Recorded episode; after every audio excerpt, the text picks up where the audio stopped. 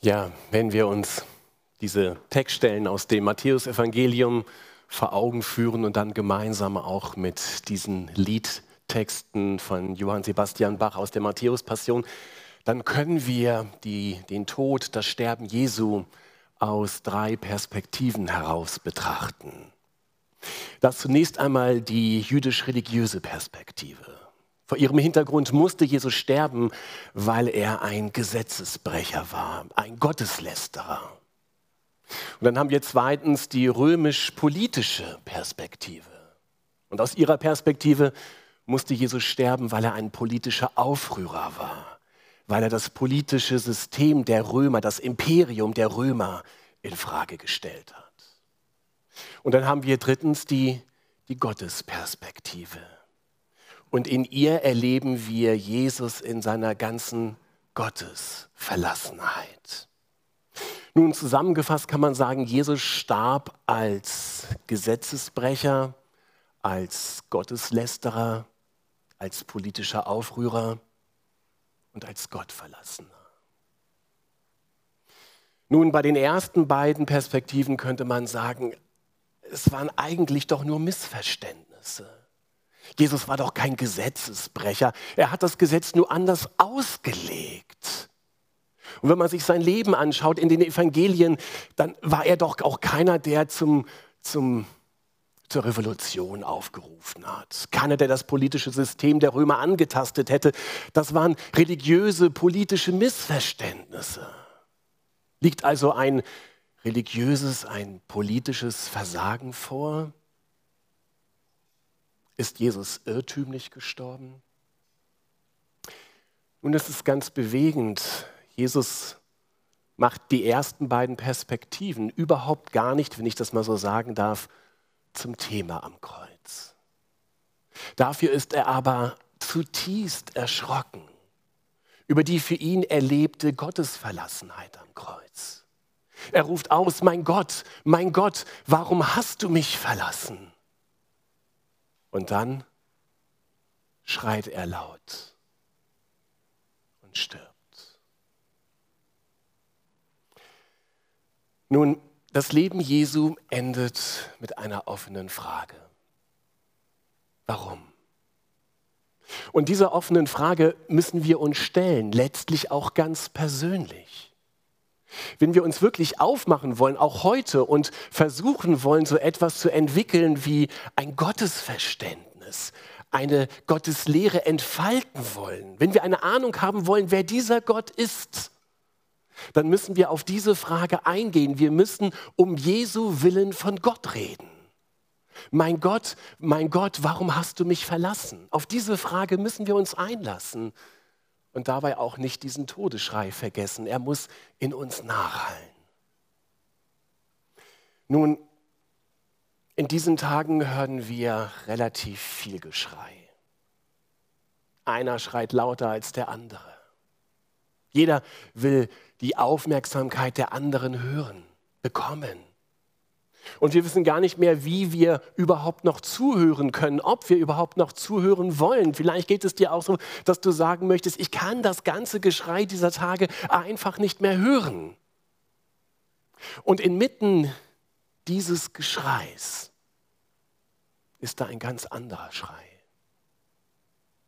Der Todesschrei von Jesus am Kreuz. Und vielleicht ist dieser Todesschrei Jesu am Kreuz die Antwort auf all das Geschrei unserer Tage. Vielleicht müssen wir ganz neu auf diesen Todesschrei hören. Vielleicht ist er der erlösende Schrei, den die ganze Erde ganz neu hören muss. Du und ich, vielleicht finden wir darin für uns in diesem Todesschrei den erlösenden Schrei. Und vielleicht lohnt es sich, heute Morgen uns noch einmal ganz neu auf diesen Todesschrei einzulassen. Mit dieser Frage, mein Gott, mein Gott, warum hast du mich verlassen? Nun, zuallererst ist dieser Todesschrei ja ein Schrei nach Gott. Verbunden eben mit dieser Gottesklage. Mein Gott, mein Gott, warum hast du mich verlassen? Mein Gott, wer ist dieser Gott? Wer ist er für dich? Hast du einen Gott, den du meinen Gott nennst? Jesus sagt, mein Gott. Und wenn er das sagt, dann schwingt darin die ganze gelebte Botschaft seines Lebens mit. Diesen Gott hat er ja ein Leben lang Vater genannt. Mein Vater. Ein Vater, mit dem er innigste Gemeinschaft hatte. Ein Vater, der ihm immer wieder neu seine Liebe zugesprochen hat. Jesus war schlichtweg die Verkörperung der Liebe dieses Vaters. Wer immer mit Jesus Kontakt hatte, Gemeinschaft mit ihm hatte, der spürte etwas von dieser Vaterliebe, von dieser Liebe des Gottvaters.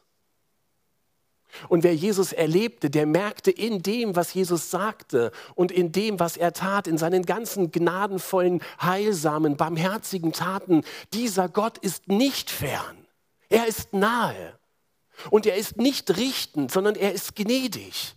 Er ist mitfühlend. Er ist voller Erbarmen. So ist Gott. So ist dieser Gottvater.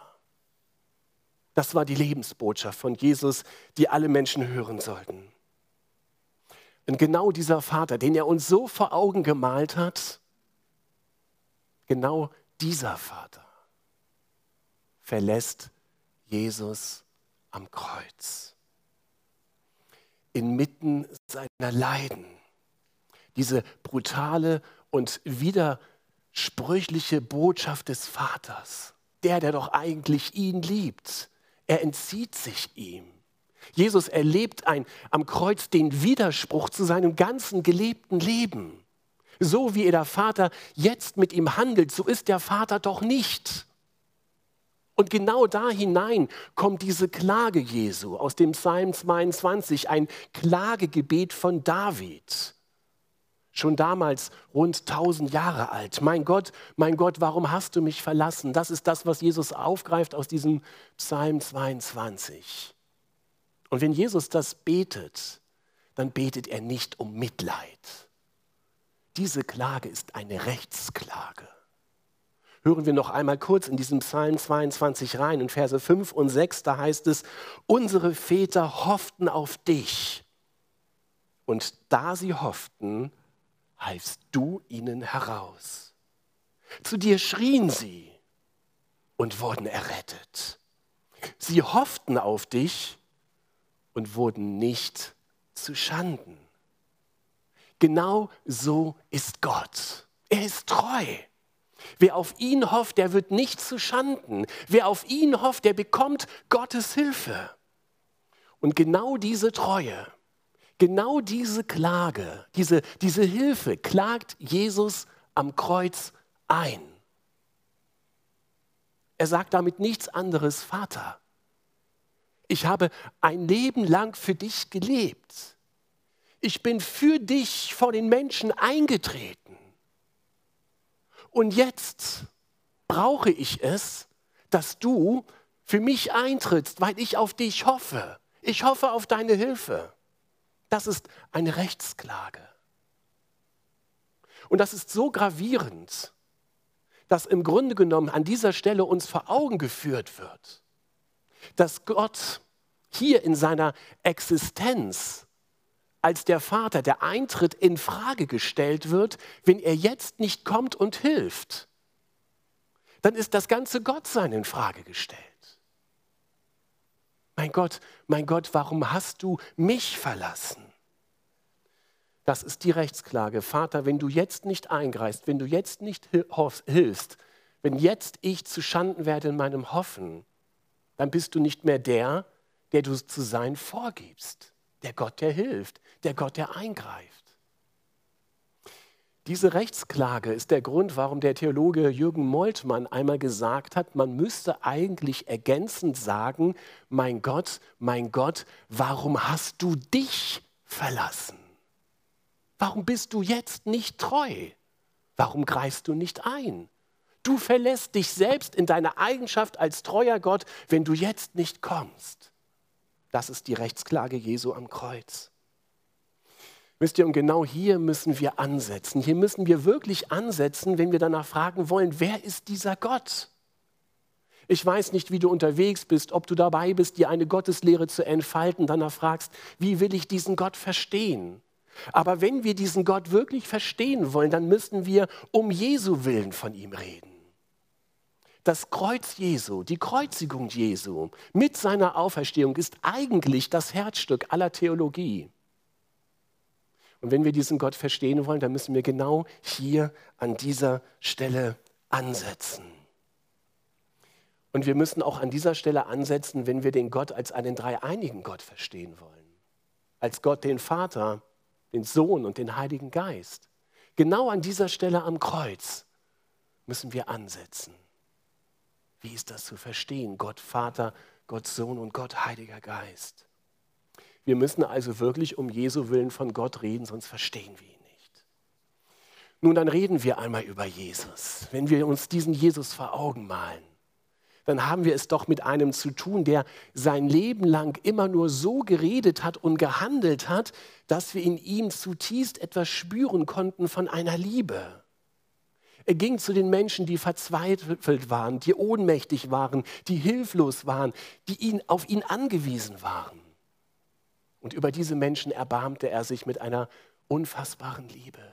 Für diese Menschen war er da. Aber Jesus hat diese Liebe, das ist das Bewegende daran, immer wieder neu an den Vater gebunden. Hat auf den Vater hingewiesen, auf diesen Gottvater hingewiesen. Denken wir nur an das bewegende Gleichnis von dem verlorenen Sohn, wo dieser Vater mit all seiner erbarmenden, ertragenden, erduldenden, leidenschaftlichen Liebe diesem Sohn noch einmal die Kindschaft zuspricht der Sohn, der selbstverschuldet Schiffbruch erlitten hat in seinem Leben. Und Jesus macht deutlich, genau so liebt der Vater und genau so liebe ich den Vater und lieben wir. Wir sind Wesen ein, Wesens eins in unserer Liebe. Meine Liebe ist die Liebe des Vaters und die Liebe des Vaters ist meine Liebe. Aber diese Liebe wird am Kreuz zutiefst gestört. Jesus macht dort eine Erfahrung, die ihm ein Leben lang fremd war. Sein Vater entzieht sich ihm. Und wenn dieser Vater vom Wesen her Liebe ist, dann entzieht er zugleich damit dem geliebten Sohn die Liebe. Er entzieht ihm seine Liebe. Und das ist fast noch milder ausgedrückt. Paulus formuliert das, formuliert das nahezu schockierend, erschreckend, wenn er im Römerbrief Kapitel 8, Vers 32 über diesen Vater sagt, der auch seinen eigenen Sohn nicht verschont hat, sondern hat ihn für uns alle dahingegeben. Dahingeben meint wirklich verwerfen, meint preisgeben meint so viel wie verstoßen, dem Tod und seiner Macht preisgeben, hingeben. Das meint dahingeben. Das ist das Schockierende, was Jesus erlebt. Genau das tut der Vater mit seinem Sohn am Kreuz. Aus dem geliebten Sohn wird ein Verworfener, ein Verstoßener, ein Verlassener. Das ist das ganze Schrecken von Golgatha. Und mit diesem Dahingeben handelt der Vater im tiefsten Widerspruch zu seinem Wesen der Liebe. Im tiefsten Widerspruch. Er verlässt nicht nur seinen Sohn, sondern er verlässt sich selbst in seiner Eigenschaft als liebender Vater. Und genau darin erleidet der Sohn sein Sterben. Jesus leidet nicht nur an seinen körperlichen Qualen, leidet nicht nur daran, dass er von Menschen verlassen wird, sondern er leidet zutiefst daran, dass sein Vater im völligen Widerspruch zu seinem Wesen an ihm handelt. Das sind die Todesqualen Jesu. Daran leidet er in seinem Sterben. Aber es ist nicht so, als wenn der Vater nicht leiden würde. Denn der Vater leidet ja an dem Tod seines geliebten Sohnes, dem er sich entzieht auf schockierende Art und Weise. Und wenn Sohn und Vater wirklich wesenseins sind und Jesus laut aufschreit, bevor er stirbt, dann muss das doch bedeuten, dass dieser Vater sich innerlich das Herz zerreißt. Wenn sie wesenseins sind, auch in ihren Empfinden, in ihrem Fühlen, dann würde ich mich nicht wundern, wenn es damals nicht nur diesen irdischen Schrei Jesu am Kreuz gab, sondern auch den kosmischen Schrei dieses Vaters, weil er sich selber verlässt in seiner Eigenschaft als liebender Vater seinem, seinem Sohn gegenüber. Der Sohn erleidet das Sterben und der Vater erleidet den Tod seines geliebten Sohnes. Nun, hier am Kreuz geht es also nicht nur um den sterbenden Sohn. Er stirbt ohne die Gemeinschaft seines Vaters. Dort am Kreuz stirbt auch der Vater in der Eigenschaft des liebenden Vaters. Wir haben es am Kreuz mit dem vaterlosen Sohn und mit dem sohnlosen Vater zu tun. Und dann blicken wir noch einmal auf den Sohn.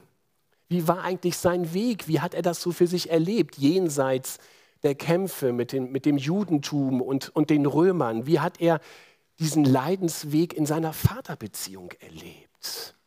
Nun, Paulus schreibt an die Gemeinden in Galatien von dem Sohn Gottes, der mich geliebt und sich selbst für mich dahingegeben hat. Galater 2, Vers 20. Der mich geliebt und sich selbst für mich dahingegeben hat. Ist das nicht bewegend? Es ist nicht nur so, dass der Vater den Sohn dahin gibt, den Todesmächten preisgibt, sondern wir lesen hier, dass sich im selben Maße der Sohn dahin gibt, willentlich, aktiv. Das ist zutiefst verstörend, was wir hier erleben.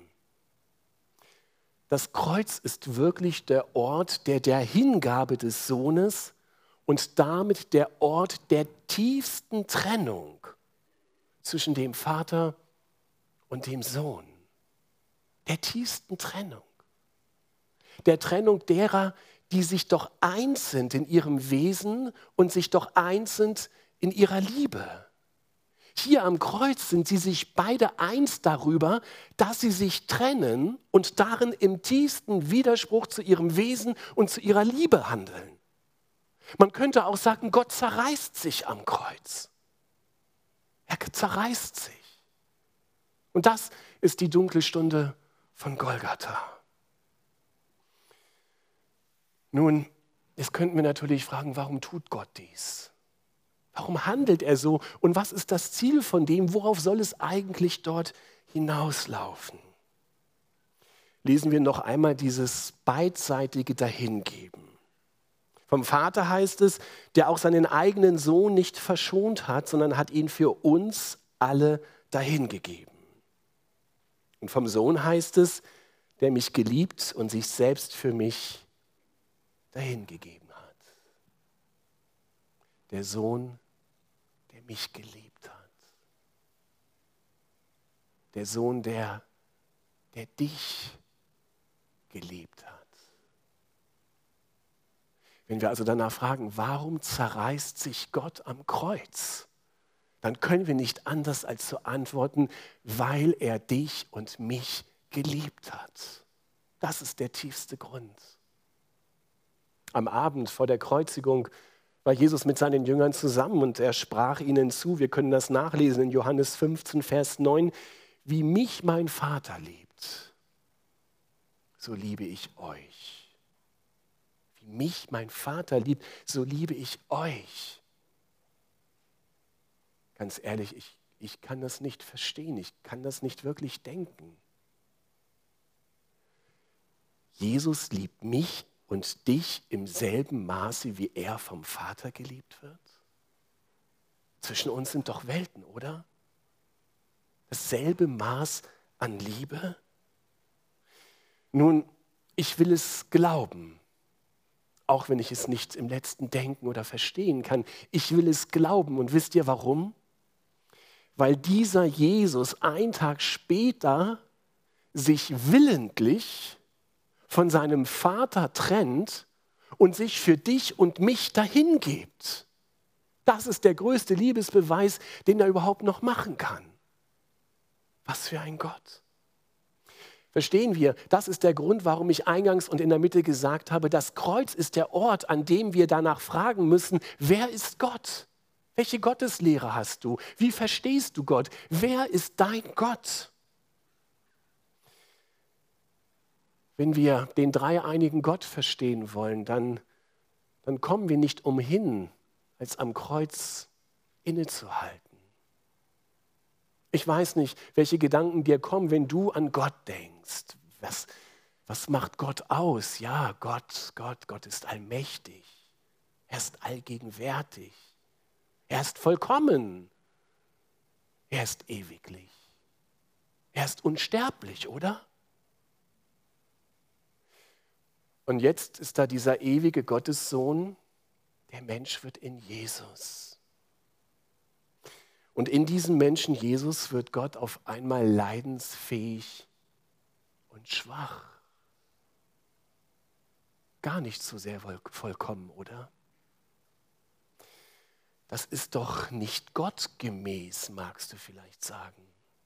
Das sind doch nicht die Eigenschaften, die einen Gott ausmachen. Kann Gott schwach sein? Ist Gott fähig zu einem Todesschrei? Die Evangelien sagen uns ja. Ja, weil Gott Liebe ist, weil er liebt. Wisst ihr, Liebe ändert alles. Die Liebe durchkreuzt unser Gottesverständnis. Ganz eindeutig. Ich weiß nicht, was dieses Gottesbild mit dir macht, wenn du das jetzt heute Morgen so hörst. Ein Gott, der sich selbst trennt, der sich in sich trennt. Vater und Sohn trennen sich.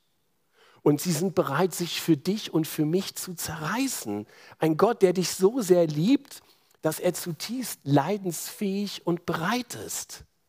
Ein Gott, der sich für deine Nöte und Leiden öffnet, ja, sie sich auf sein Herz nimmt. Eben genau, weil er liebt. Und wer liebt, ist leidensbereit. Und er leidet mit dir. Und wenn du im Angesicht der Not dieser Welt und deines Lebens nur noch schreien könntest, dann schreit dieser Gott am Kreuz mit dir.